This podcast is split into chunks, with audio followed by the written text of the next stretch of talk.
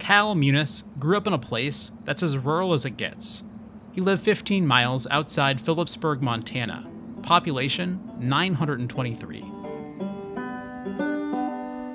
I went to the only high school around, of course, and my graduating class was 11 people. Cal takes a lot of pride in being from southwest Montana. For more than a century, his family has lived on the same plot of land in the shadows of the Anaconda Pintler mountain range. It's as beautiful as you might imagine sun soaked hills, lush vegetation, acres of open meadows. It's a landscape painter's paradise.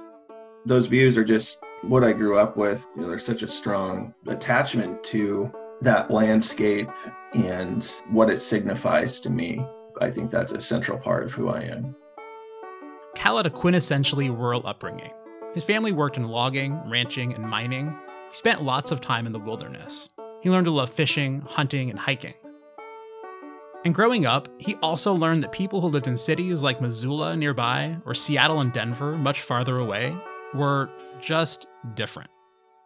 Well, first of all, there was a lot of mockery, I would say, you know, when it came to cities. Um, somewhat a degree of pity.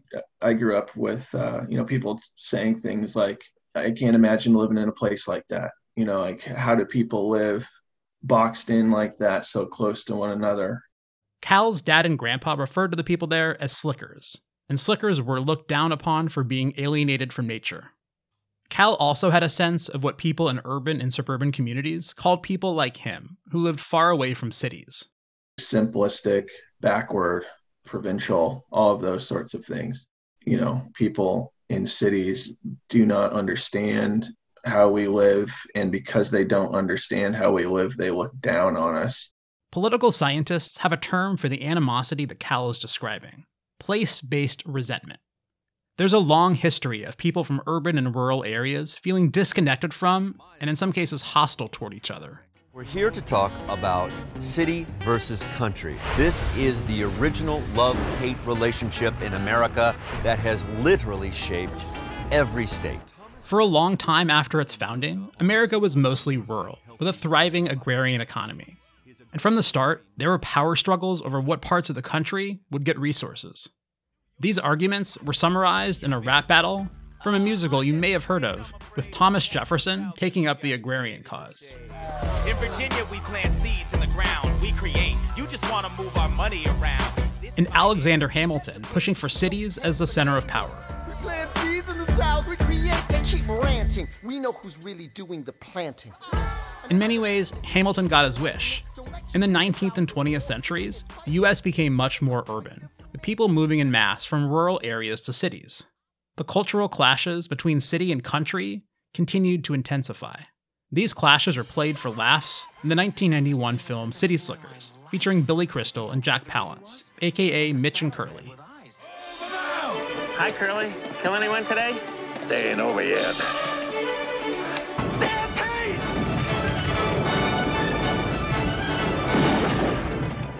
City folk. In the nonfiction world, antipathy between urban and rural America plays out all the time on cable television. Credulous boomer rube demo that backs Donald Trump. Donald Trump's a smart one, and there, y'all, y'all, y'all elitists are dumb. You, you elitists with your geography and your maps and your spelling, knowing other countries, sipping your latte. Resentment has grown as political polarization has risen, and the places we live are increasingly filled with people who think and vote like us. Since the 2016 election, there's been a lot of focus on our country's geographic divisions. There's a shorthand for this place based resentment. The age of a growing urban rural divide. The United States' new political thought line. It's the rural urban divide. Economics and population shifts are widening the political divide between urban and rural areas in much of the country, and it could have a big impact on this year's elections.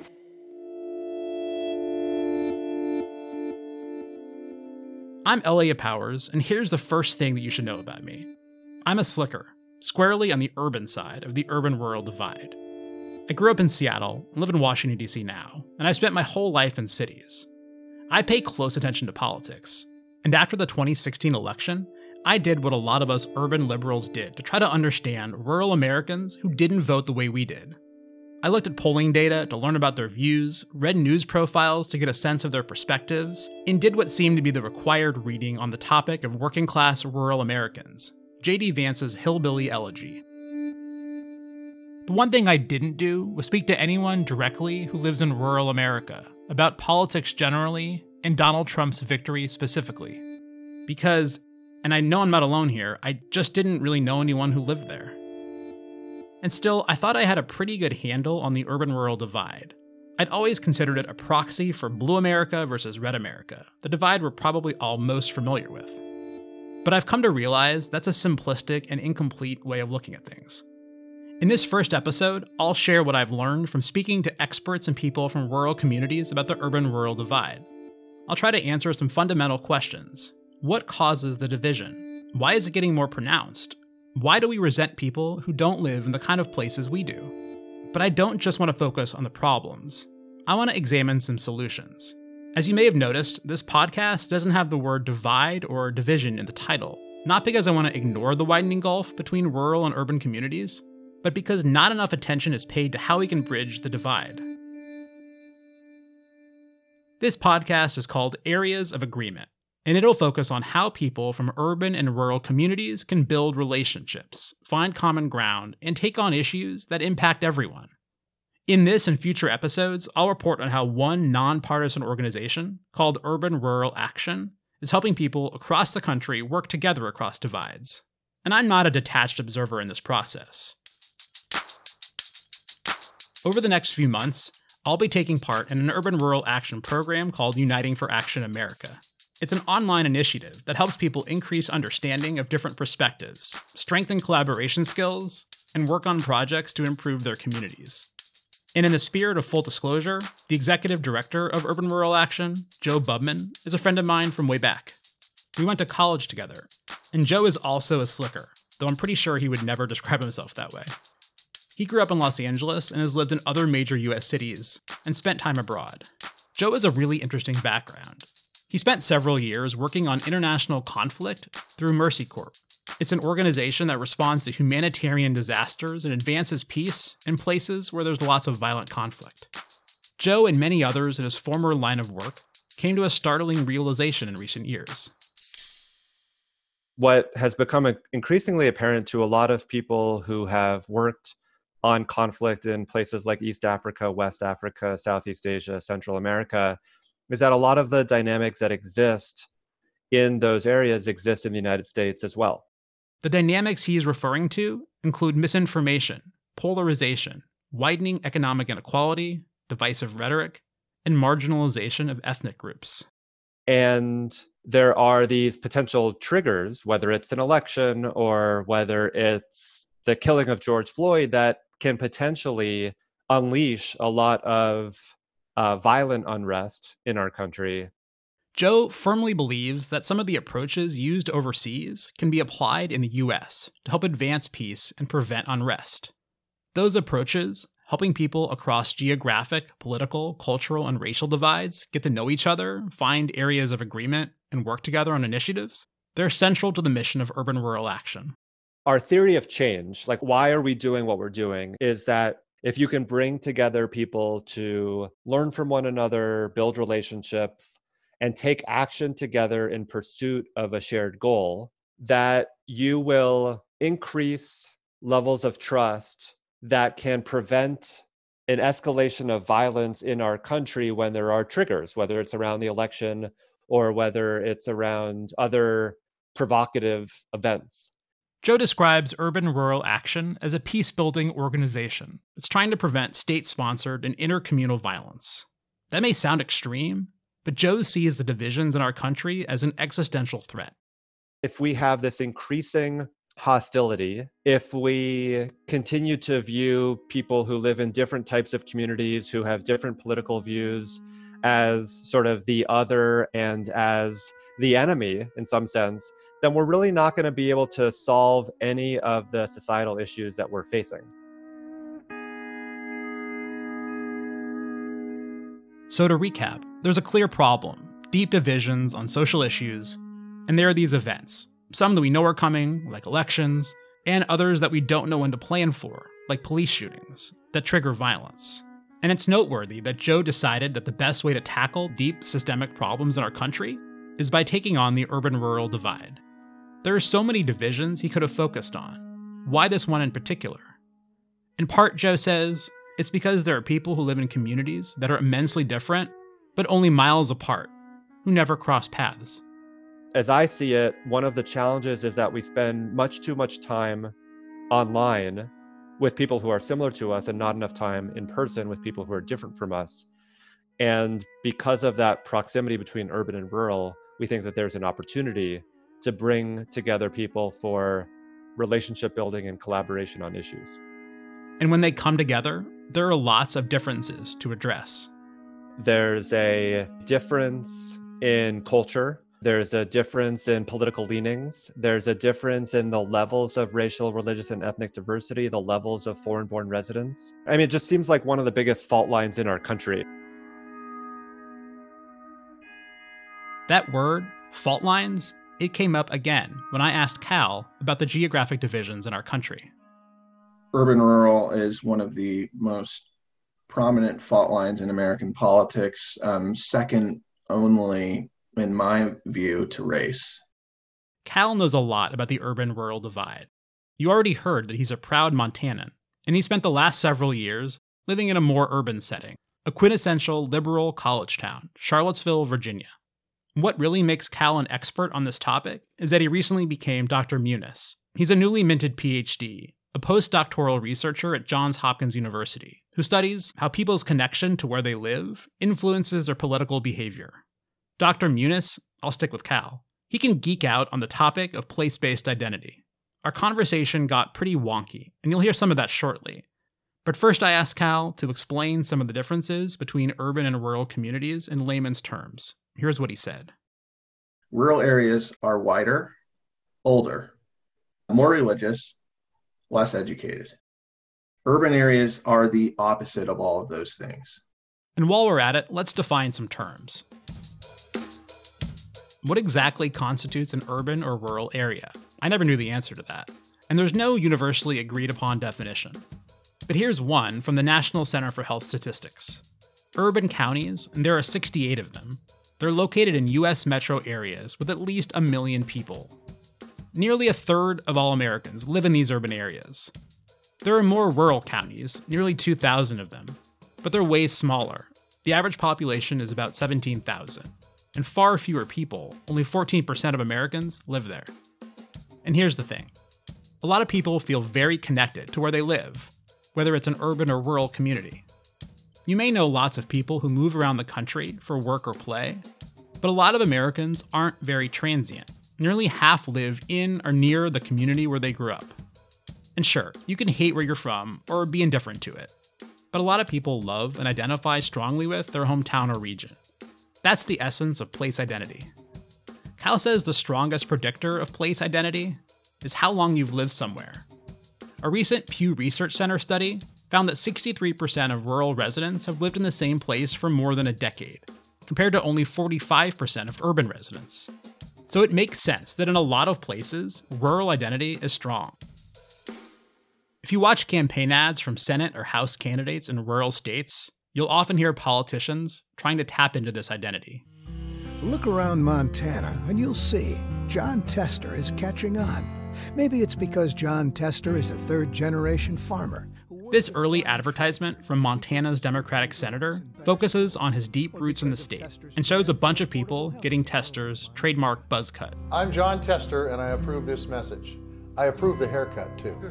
Tester always looks more like a rancher than a Washington politician in his ads, and he frequently highlights the differences between Montana values and big city values.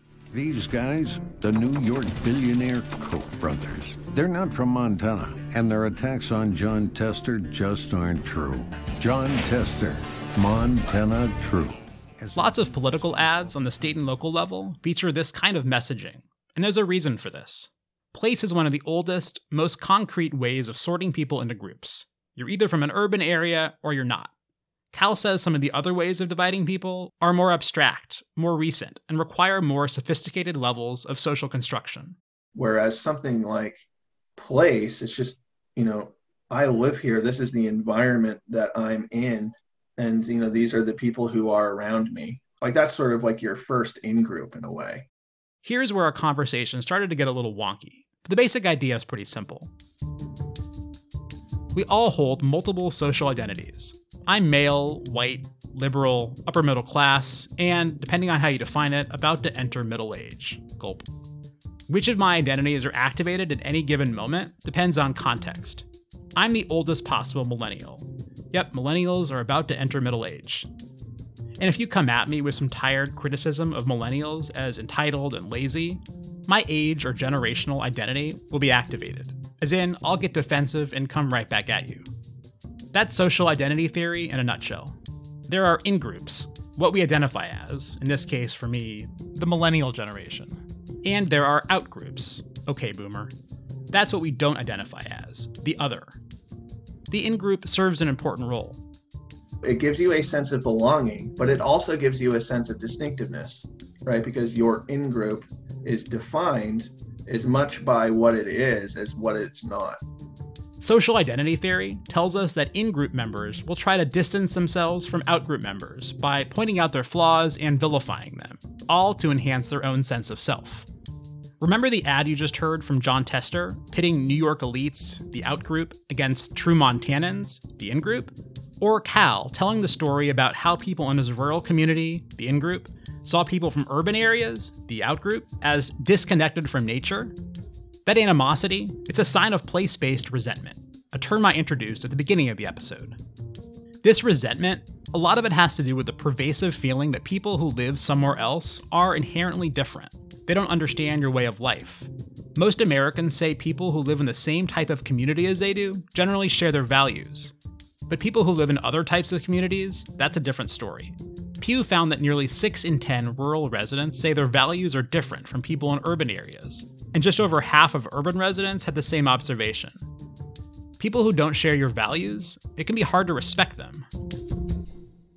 And that's what we're talking about when we're talking about the urban rural divide. People, you know, whose urban identity is very important to them or their rural identity and who come to form grievances on the basis of place, grievances that are fundamentally geographic. Well, those map on very clearly to the partisan landscape, right? And because of that sort of social sorting process, that contributes to polarization. What Cal's saying here, that geographic grievances map onto the partisan landscape, it's a crucial point. Social sorting, the term he used, refers to the phenomenon of people choosing to live near others who share their political and cultural values, and who vote like they do. It's why, when you look at an electoral map of red and blue counties, they're increasingly clustered together blue in coastal areas and in cities scattered throughout the country, and a sea of red most everywhere else. But that hasn't always been the case. Cal says until the mid 1990s, just knowing that someone lived in a rural or urban community wouldn't tell you much about their party affiliation. There were plenty of rural Democrats and Republicans who lived in urban areas. In the decades since, however, as social sorting and partisanship has increased, where someone lives has become a very reliable indicator of their party affiliation and who they'll vote for. The 2016 presidential election results illustrate that. Hillary Clinton beat Donald Trump resoundingly in urban areas, 59 to 35%, according to Pew. Suburban and exurban areas were a mixed bag, and Trump outperformed expectations in small towns and rural areas. He claimed 62% of the votes there, to Hillary Clinton's 34%. Some political scientists, when they're interpreting these results, they focus their attention on the composition of urban and rural communities, the differences in age, race, education, and income. They don't necessarily view the results as a sign that people increasingly identify by their urbanness or ruralness. But Cal says it's a mistake to discount place identity. Those are themselves distinct social identities. And you have to account for that within your model, or you're potentially going to be missing something. Cal's research shows that people who live in rural areas have significantly higher levels of place resentment than people in urban and suburban areas. Cal says it's often a feeling among rural Americans that they're doing worse than urban Americans. Resentment fundamentally is just ill will that you harbor toward other people because you perceive them as you know having benefits that you don't have that they don't deserve to have over you pew's survey bears this out. People in rural areas on average make nearly $50000 nearly $15000 more than people in rural areas. Most adults in rural areas say they don't have enough income to lead the kind of life they want and don't expect to in the future. Another key data point 7 in 10 rural residents say their communities receive less than their fair share of federal dollars. Cal says people in rural areas commonly feel slighted by how the government distributes resources. Another related complaint is that politicians don't listen to their needs. And the third major driver of place based resentment among rural Americans a feeling that their values and way of life aren't respected by people in power and by institutions. People in urban areas don't typically have the same complaints about their values being denigrated, but they do commonly feel that tax money disproportionately goes to rural Americans, even though they don't contribute as much to the system. And urban Americans often resent that their votes aren't worth as much in the electoral college system as rural votes. There's often resentment over politicians spending the majority of their time in quote unquote real America, a term many urban Americans hate. So, what we have is two groups, urban and rural residents, both having distinct and in some cases quite valid reasons to resent the other side. For all the reasons I just laid out, it's a huge challenge to bridge this divide. Cal says increasing dialogue from people on both sides is part of the solution. But research shows that increasing contact between groups doesn't always have the desired effects. For this type of an initiative to work, both sides have to be working together on an issue that affects both communities. That's exactly what Urban Rural Action sets out to do. How do they do it? And how has it worked so far? That's coming up after this. Hey everyone, welcome to Uniting for Action America. Hi. Um, With this welcome message, Uniting for Action America kicked off on Zoom in early September. Joe was MC. He had a huge smile and a lot of enthusiasm. And I'm thrilled that this group of 30 plus people from across the country has come together. Those 30 plus people, their backgrounds are pretty diverse in terms of race, age, political affiliation, and they're from a mixture of urban and rural communities. We've got a couple folks in Chambersburg, Pennsylvania, um, some folks on the East Coast, Boston, Midwest, Chicago, California, Maryland, all across the United States. This is fantastic. Every few weeks, participants in the program gather on Zoom. Much of the time is spent in breakout rooms, with groups formed around topics like economy, education, food, race, and media. I'm on the media team. These small groups are, theoretically at least, a microcosm of the larger group. They're made up of people from urban and rural areas, and in my group at least, differences in political views and media diets. Like all groups, we'll be choosing a specific issue to tackle, there are no parameters around the topic we choose, no agenda from urban rural action. There's a lot on our plate. It's a national program, and so many problems that need addressing. Other programs that Urban Rural Action runs are smaller in geographic scope. They're at the state level, with urban and rural residents deciding what issues in their communities to explore. A program in Maryland, for instance, has projects on education, the economy, and systemic racism. Other state programs have predetermined topics, like this one that wrapped up in Pennsylvania about criminal justice reform. We're a group of 27 community members split between Philadelphia and Adams County with direct or indirect experience with a criminal justice system that needs to change. This program focused on consensus building on how to reduce incarceration rates. They brought in experts on criminal justice reform and heard from juvenile lifers who were eventually released. They put us in situations trying to force us to tell. They throw us in cells. They deny us our bells. Teams formed around issues like keeping juveniles out of adult facilities and the excessive cost of basic goods in jail commissary. In a video recap of the program, several participants described the conversations about these issues as eye opening. I never had the opportunity to explore this. I spoke to one participant, Chad Colley, who lives in Adams County. He said he was deeply affected by being in the program. You end up with this dynamic that's very life altering for the participants, I think. I know it has been for me. You know, we begin to think differently and we begin to look for those places where, okay, well, we know that this subject is going to lead to uh, anger because this person thinks a certain way. So we kind of divert and we look for points of unity versus, you know, going into a conversation where um, we're just looking to have everybody uh, align with us when the conversation is over. Before Chad got involved in urban rural action, he held several leadership positions in the local Republican committee. Adams County is only a few hours away from Philadelphia, but culturally and politically, it couldn't be more different. Adams County is a lot more agrarian. We tend to think more along the lines of self reliance. You know, there's a lot of guns in, in, in Adams County. And there are a lot of conservatives. Not surprisingly, when Chad was involved in local politics, there was a lot of animosity between the parties, and he was turned off by the divisive rhetoric. Chad ended up leaving the Republican committee. He still holds a lot of conservative views, but he started having more constructive conversations with Democrats, and he came to a realization. We're oftentimes not as divided as we think we are if we get into a deeper conversation, and, and we choose our subjects wisely as well. Choosing subjects wisely in this context means selecting issues that affect both rural and urban communities. Take guns. Chad says rather than framing conversations around gun control, a politically charged phrase, there will be more constructive debate if it's framed around reducing gun violence. Because if the conversation starts as gun control, it's going to look very different in Philadelphia compared to Adams County.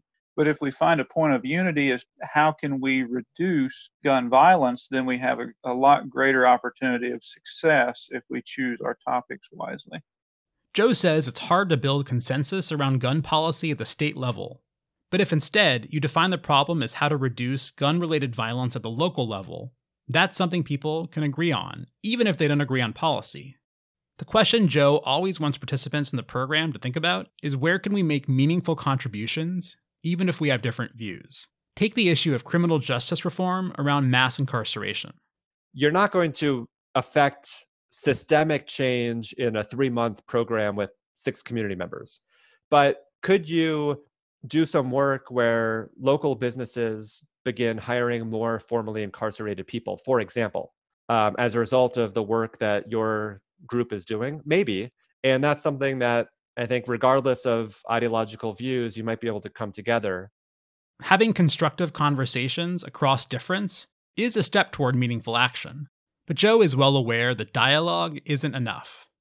I don't believe that civility is the answer to our country's problems. You you hear some people say that, and I think it's a way of upholding systems of oppression and inequities in our country. Conversations are helpful, uh, but they're not the solution. They can lay the groundwork for systemic change. That's why urban rural action programs ask teams to analyze systemic challenges and do something about them. Teams often have an initiative that's public facing, like creating a petition, running a training, or launching a social media campaign. Participants in the criminal justice program made public their beliefs about how to reform the system. We believe that the presumption of innocence is a fundamental right. And that pre-trial detention and cash bail should be the exception and not the rule. The idea is to engage the broader community, though it's not about advocacy or legislative lobbying. And it's not about persuading the other side that they're wrong. Chad knows no matter how many constructive conversations take place, people living in different areas are going to have different perspectives. I think there's a number of different topics that we could delve into to where we would think differently just because of where we live, just because of our zip code. Chad says the goal is to get people to act in a way that's constructive. Instead of being the person that, that goes online and posts about those crazy people in Philadelphia or those people in Adams County, those rural people, we're able to really understand and encourage one another to, to grow in our communication skills. How can people talk about divisive issues in a more constructive way? And what are some of the divisive issues that groups in urban rural action have addressed with some success? More on that in future episodes of Areas of Agreement.